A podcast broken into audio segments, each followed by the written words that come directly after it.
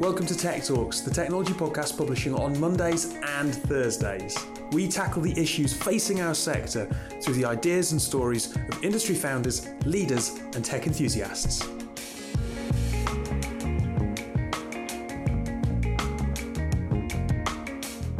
On today's Tech Talks, we're talking to Dr. Wei Cui. He is the co founder of Squirrel AI, a Chinese edtech firm. However, before that, I think it's only fair that we talk about the weather, Robin. Oh, I love it. Uniquely British, let's talk about weather. I love it. Yeah, but it's insane though. Be 37 degrees tomorrow, so they I, say. I had 39. No. Yeah. Well, hang on. Why are you being like 37? Can't be 30. It's like two degrees difference. yeah, I know, but Like, that's oh, how, don't be mental. but, that, but that's like desert weather. That's like Dubai, kind of 40 degrees So it's type weather. 37. 37 and 39 aren't that different. Yeah, I know. But you know I mean, it just sounds so insane, doesn't it? You see, the weather's fine. I, like, I'm fine with the heat. Um, I'm going to moan, but I'm not going to moan about the weather. I'm going to moan about the infrastructure. Okay. because that's subtly different, right? Because there was this thing. Um, I was talking to my wife this morning, who was who's who's uh, got this week um, uh, away from home. She's with her parents-in-law. So, sorry, with my parents-in-law, with her parents, and she was watching Jeremy Vine. They were talking about weather whinges. Oh, yeah. It's like no, it's perfectly appropriate to bitch and moan about the weather when you're stuck on Southwest trains without aircon. Everyone is sweating to death because it's like the greenhouse effect. It's perfectly appropriate to moan about the weather when you're on the central line Yeah. and it's like 55 degrees. I had this problem. I was on the way to a meeting uh, yesterday, and there was minor delays, minor delays on the tube. Well, I was, I was on my way, and I was late, and I was stuck there underground, and it was packed. The central line's always packed, and I was just sweating like I need to get off this train. But I find it's like that all year round, though. Like regardless. No, it's not that bad. I mean, I, I do, I do like the fact though that there's there's a gallows humour element to it. Like, I think it gets it gets to the point where it's so ridiculous. Mm. Everyone just kind of they feel like rubbish, but kind of it's like we're all in it together. Like I noticed on the train, like people mm. just sweat running down them, and they're just kind of like smiling and kind of like oh whatever you know about it. But yeah, so I'm not complaining about the weather. The weather in itself is fine. Being stuck in London that doesn't have the infrastructure to cope with it, however, is a different matter. Think I've turned a bit of tan. Yeah, yeah. Well, look, I never tan, so Do you not? no. You burn. Yes, I have to wear Factor 50s uh, kiddies sun cream. Do you? Yeah. When, when I go abroad and I go swimming, I have to wear a rash vest that's like SPF 50. Oh, Dave. So bad. I've got a good tan enhancer you can have. Borrow. What new skin? No, no, no. so I, I don't ever really tan, and I use this thing. Um, recently, I can't remember what it's called, but it's like it hasn't got any SPF in it. You put it over your your sun cream, and it helps, and it helps you tan like naturally. Oh, And when I went to Malta a few months ago, I best tan I've ever had in my life, and I never tan. I look. There we go. Reasons to have you on the podcast. Jack would have never told me. Yeah, uh, it's called Fox Tan actually for those who want to know. It costs it costs twelve pounds, and you can get it in Superdrug. And my mum used it on my recommendation, and she came back from holiday looking insane. I promise you, we are not taking endorsements from Superdrug. We're not. We're actually not. Okay, so you mentioned desert-like weather. Guess where else has deserts? Where? China. Oh, And our guest, our guest is coming from China today. Uh, so Wei Cui, Dr. Wei Cui, uh, co-founder of Squirrel AI. This is about EdTech. I'll be perfectly straight with you folks. Um, we had to record this in the speaker lounge at AI Expo, so there's a bit of background noise, and Wei does have a rather strong Chinese accent, so please do listen carefully. Apologies about that. This is a passion project podcast, so every now and then forgive us for the for the slight sound quality issues. But do listen in; it, it's really interesting, and we'll be back with some comments afterwards. So we're talking to Dr. Wei Cui from Squirrel AI Yes. uh, here at the AI and Big Data Expo, Yeah. which you're here for. Just you've flown in for this expo for two days, and you're speaking today, right? Right. Exactly. Cool. So before this conference, I wasn't really familiar with Squirrel AI, and you are based in China and only in the Chinese market at the moment. Yes. So I suppose it's unsurprising that I hadn't heard of you as, as, as, as much as I might have done a, a, a, a US, uh, sorry, a UK or a, or a European-based business. So it'd be really useful to first of all find out a little bit about Squirrel AI Okay. and why it is that you, as one of the founders, Yeah. co-founders, started the company. Yeah. So in Squirrel AI, it's a it's a company, education company, uh, based in Shanghai. uh, in China. So what we are doing is, is that we are developing an intelligent adaptive learning system in order to provide personalized education to K-12 students in China. So it's an online learning system. So once the students using our system, they can get personalized learning content and a personalized learning path so that every student can learn at their own pace. So our system can increase increase the, the students' learning efficiency and help the students learn in a more effective and a more efficient way. Okay, if you don't mind me asking, I, I am quite naive. I know that China is a huge country. I obviously know that it's got a huge population, but you're based in, in Shanghai. Right. How many kids are you actually working with? How many people are learning via your system? So um, we we our company is founded in 2014. So accumulatively, uh, accumulatively, and there are nearly two million students using our have, have used our system. Wow. Yeah, yeah. So you know that the Chinese market is very big. There are nearly two 200 million students in China. So just a small small share, but we are I don't think anyone would. I don't think anyone would ever say that 200 was a small share. Yeah. I think you're being modest there. It's obviously done pretty well. Yeah. Um, so, look, why? Mm. What, what's the problem? Like, if I look at te- my mum was a teacher. Yeah. Everyone has complaints about education systems, curriculum, new Yeah. government ministers coming in. This could be improved. This could be tweaked. But Yes. this is a fundamentally different approach to education altogether, rather than Yeah. tweaking with the system. So, what was the problem that made you go? You know what? We need to put this product out to Yeah, market. yeah. yeah. So you know that the, in China because there are too many stu- students and there are just uh, not so many teachers, and every every student desire to have high quality education, high quality education, especially the personalized education. Yeah, but how, how however however the high quality teacher is lacking. Is lacking.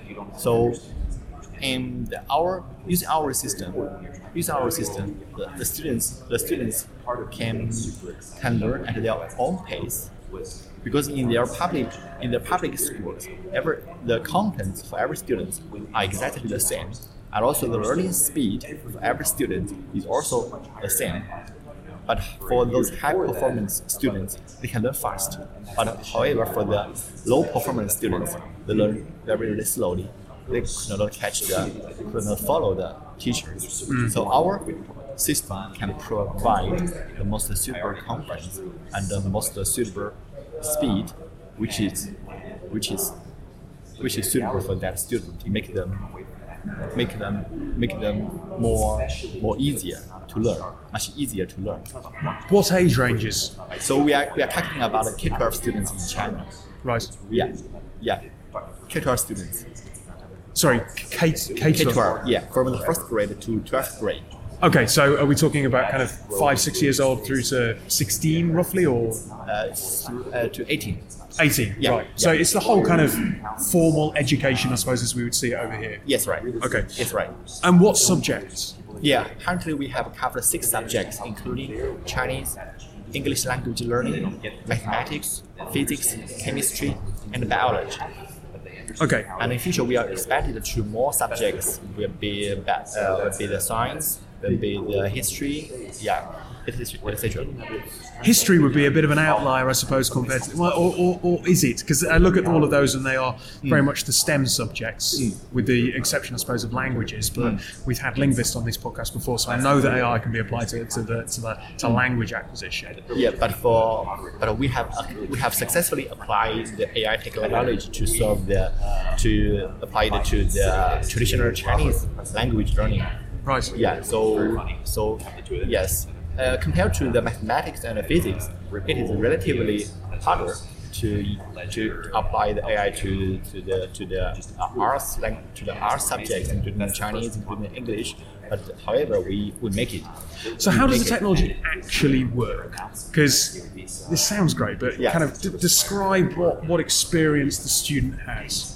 So yeah, so what do we, the technology the technology we have used behind our system is the artificial intelligence and also the big data analysis.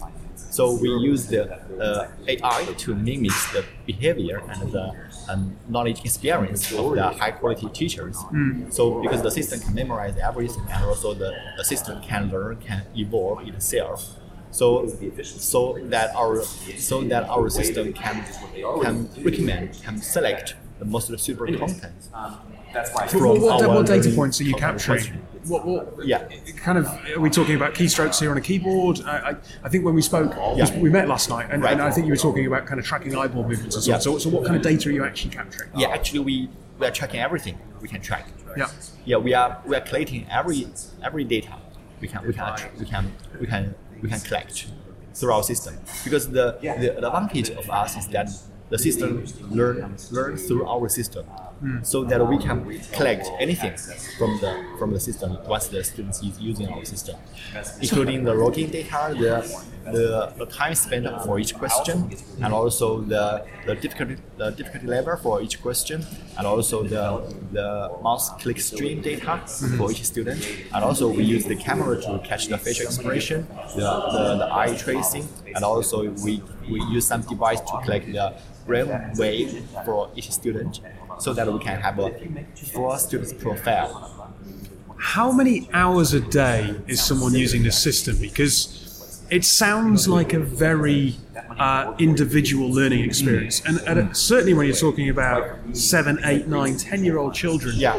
They need social interaction. They need kind of a, an environment where they can interact with each other to learn social skills. And Yeah, actually, actually, our our system can help can help the students, can help those students to to have more time for social activities, because our system can save the learning time, because the the, the students learn in a more efficient way.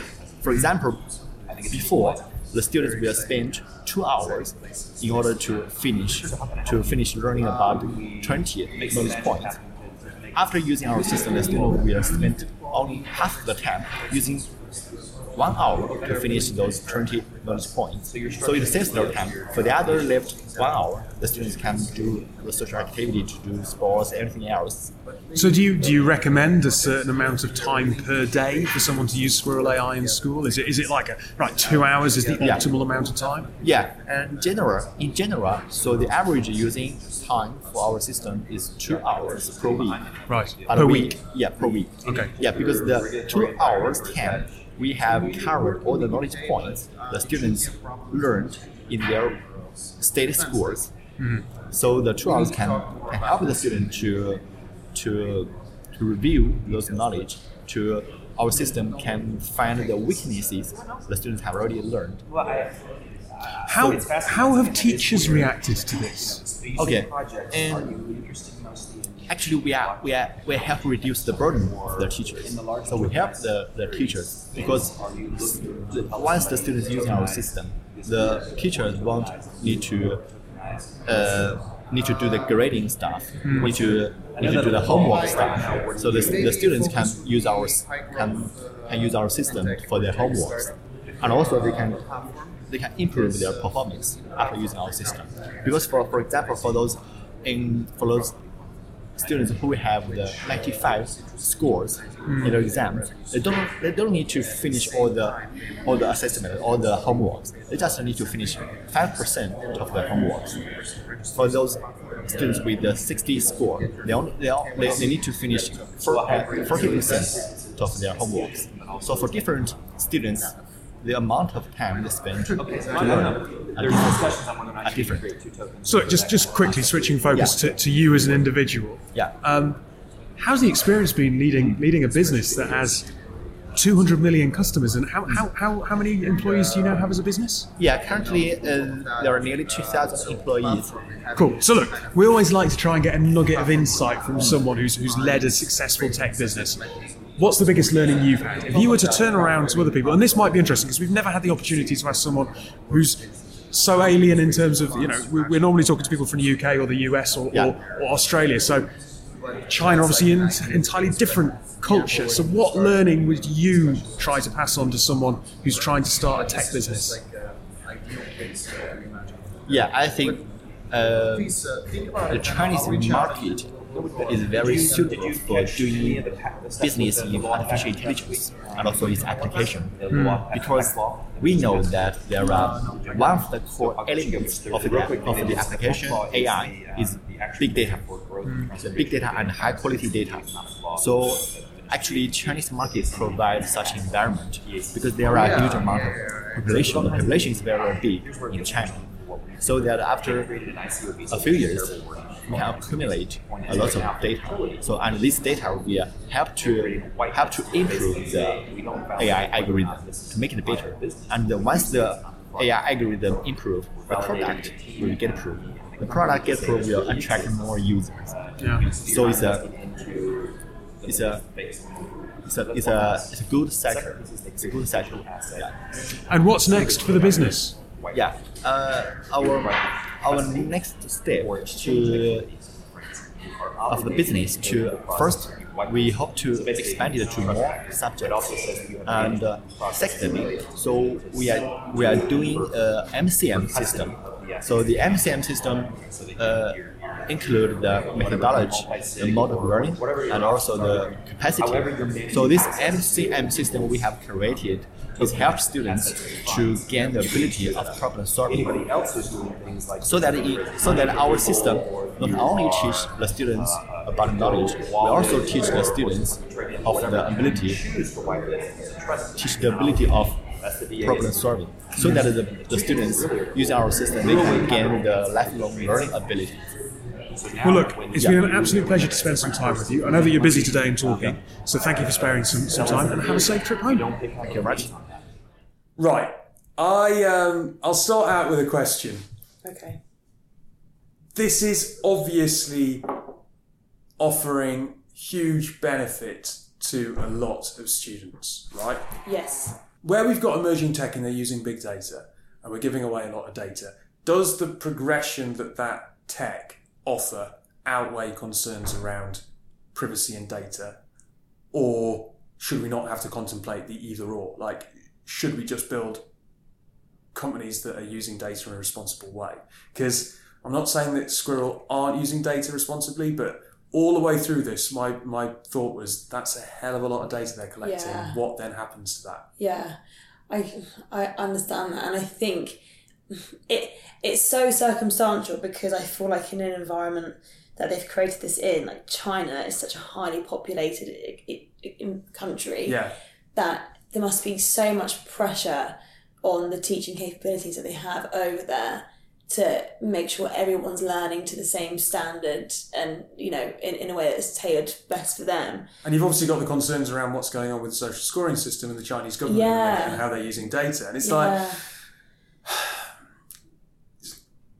they Squirrel came across as a brilliant company. They were wonderfully welcoming. They were wonderfully giving of their time, and I've got absolutely no evidence to suggest that they're misusing data. That is not what I'm saying. But I'm saying more generally, yeah where we've got these potential step forwards in health, because there have been questions lobbied at the likes of Babylon Health before in terms of how they use their data, and they've been another company that we've had on the podcast, um, and EdTech, which is using a huge amounts of data to provide this personal learning experience. And you know, there, there are companies in the UK, GL Education, who we had the, on the uh, on the podcast not too long ago, doing similar stuff in the UK.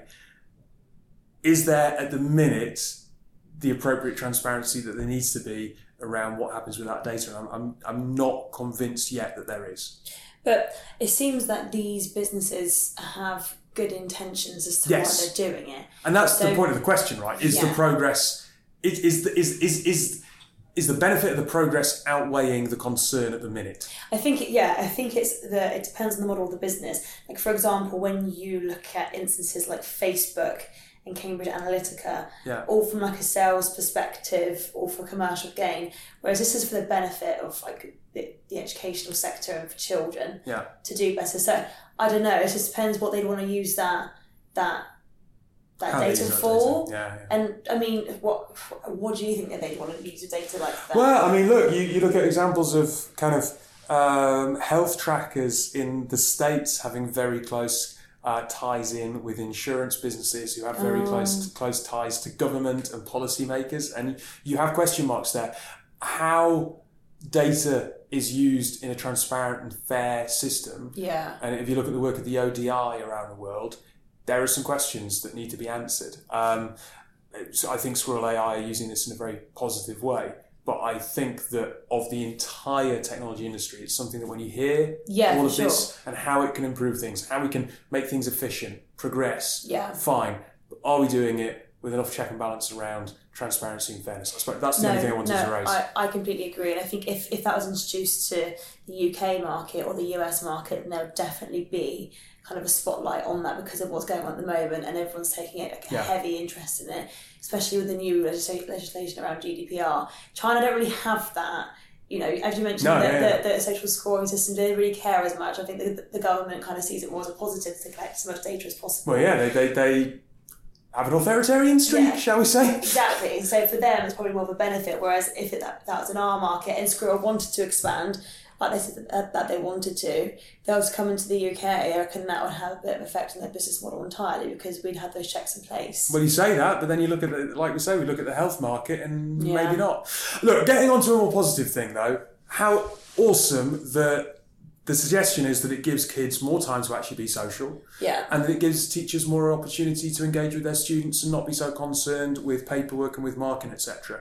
I I think the we talk about AI. We when we talk about AI, we talk about the positives of how it's going to augment people's roles. Mm. If Squirrel AI can take the heavy lift and shift of homework, of marking, and of making sure each student is moving at an appropriate pace, that gives teachers far more time to actually engage with those kids on a one-on-one basis. And I, and I think that's augmenting a teacher's role.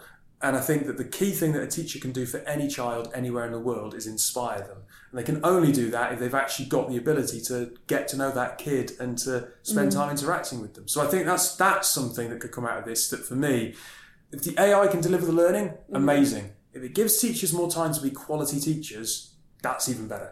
So does this work hand in hand with teachers then in terms of because I'm trying to think about certain subjects that I would find that difficult in. So I think for things like mathematics, you know, it's just a straight yes or no answers to most things. Well, I mean, as, as, as he says, he says in the in, in, the, in the interview, kind of history, languages, the, the, the, the, range of subjects they're applying this to is huge. I personally would benefit more from like a human engagement from things I wasn't quite understanding. So I can get quite Yeah. frustrated as well if I'm if I'm really not understanding something. Um, like I used to get in in school with certain topics.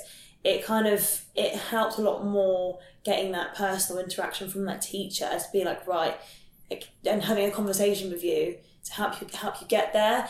I I'm curious as to how like AI can can bring you that around a topic that isn't just a yes or no answer like mathematics would be. Well, I mean, the, the the example that they give there is that if it can if it can make learning more efficient, it frees up more time for all of those activities for the student and the teacher to have a relationship aside from just teachers pulling their hair out and trying to get them to just do Yeah. the basic work. Yeah, I think it is great though. Don't get me wrong. So I think uh, having having a model that f- that is tailored to you personally is great because people do learn in different different Yeah. ways, and people are more naturally better at certain skills and subjects than others. Like I'm absolutely terrible at maths, but I'm quite good at English. Whereas I know people that are really good at maths and not so good at, at writing. And also, kids kids develop at different ages. So if the, if Yeah. the learning system is is constantly learning where you're at. Say you get put in a bottom set, and then and the school makes a mistake, Mm. and you learn at the pace of all of the kids in the bottom set. yeah, Then that can really set a child back if they shouldn't be in that set. Whereas this might think that the school might think you're in the bottom set, but actually this goes, well, maybe they started there, but they've accelerated through and over the last six months, they've shown that they're at this ability, they're at this standard. They can spot things, I guess, that the schools ordinarily, if you think about some of the flaws in the, existing system, wouldn't spot. Yeah, I kind of I, I agree because I kind of had the similar problem in college, where I went to a I went to quite a, a good college my first year, and um, but it was quite a heavily populated college, and the classes were already packed out, like Yeah. thirty people, and it was a case of if you didn't if you weren't working at everyone else's pace, you you were left behind because there was kind of that natural expectation that kind of college for you to be at everyone at the same level as everyone else. And I wasn't really doing well my first year in quite a few subjects, which I thought I would naturally be good at. I wasn't getting the help that I needed because there was 30 other kids in my class that Yeah. could, that were working at that ability. And when I reached out for help, I wasn't getting it. And then I moved colleges to my local one in, in Andover because it was easier for me to get to and I had I knew more people there. And but the classes were like four or five people in a class. It was tiny, and I felt and I ended up doing a lot better because I got more out of it mm. because it was just more personal. I had that one-on-one experience that teacher. But if, if I stayed at that college my first year, I probably would have done a, a lot worse and didn't and wouldn't really understood what what was going on, what I was learning about because of the environment that it was in. That's why I do think that these that this kind of tailored learning is great because people like me, for instance, I had that experience in college. You know, I was kind of very close to uh, being massively disadvantaged from a certain structured learning. Last, last quick point. Everyone talks about China being great for AI. China's doing this with AI. China's, China's doing that. And I've always kind of thought, why? Why are they so far ahead of the game here? And it's that simple, simple point that that Wei Cui makes. Um, it's a huge market. I never really thought about it. Like two million. So they've got two hundred million students in Chinese education, of which Squirrel AI has taught two million. That's crazy, isn't it? That's huge numbers. That's huge numbers of data to collect that helps make their system better. So I'd never really thought about it in those simple terms. There are a billion people in China, lots of data to collect. yeah, that's a simple fact of it.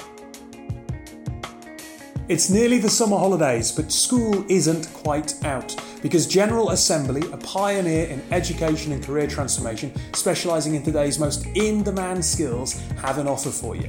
So, GA offer a wide range of programs in web development, data science, user experience design, digital marketing, product management, and lots more. And for you, for our listeners, they've got an offer of 25% off their classes and workshops by applying the code TechTalks25 at the checkout. There are some terms and conditions. They asked me to wrap them. Frankly, that's not going to happen. But I can tell you that the code is valid until August the 31st, and it's not applicable to GA's full time, part time, or online circuit courses. Once the code's applied, workshop tickets are non transferable. The discount code cannot be retroactively applied to workshop tickets already purchased or used in conjunction with other discount codes. One thing, as a former technology recruiter, I can tell you that there's a real shortage of some of these skills in the market. So, with all this beautiful weather that we're having, I reckon there are far worse uses of your time than getting down there and doing a bit of continuous learning. Welcome back to Tech Talks. One quick bit of technology news.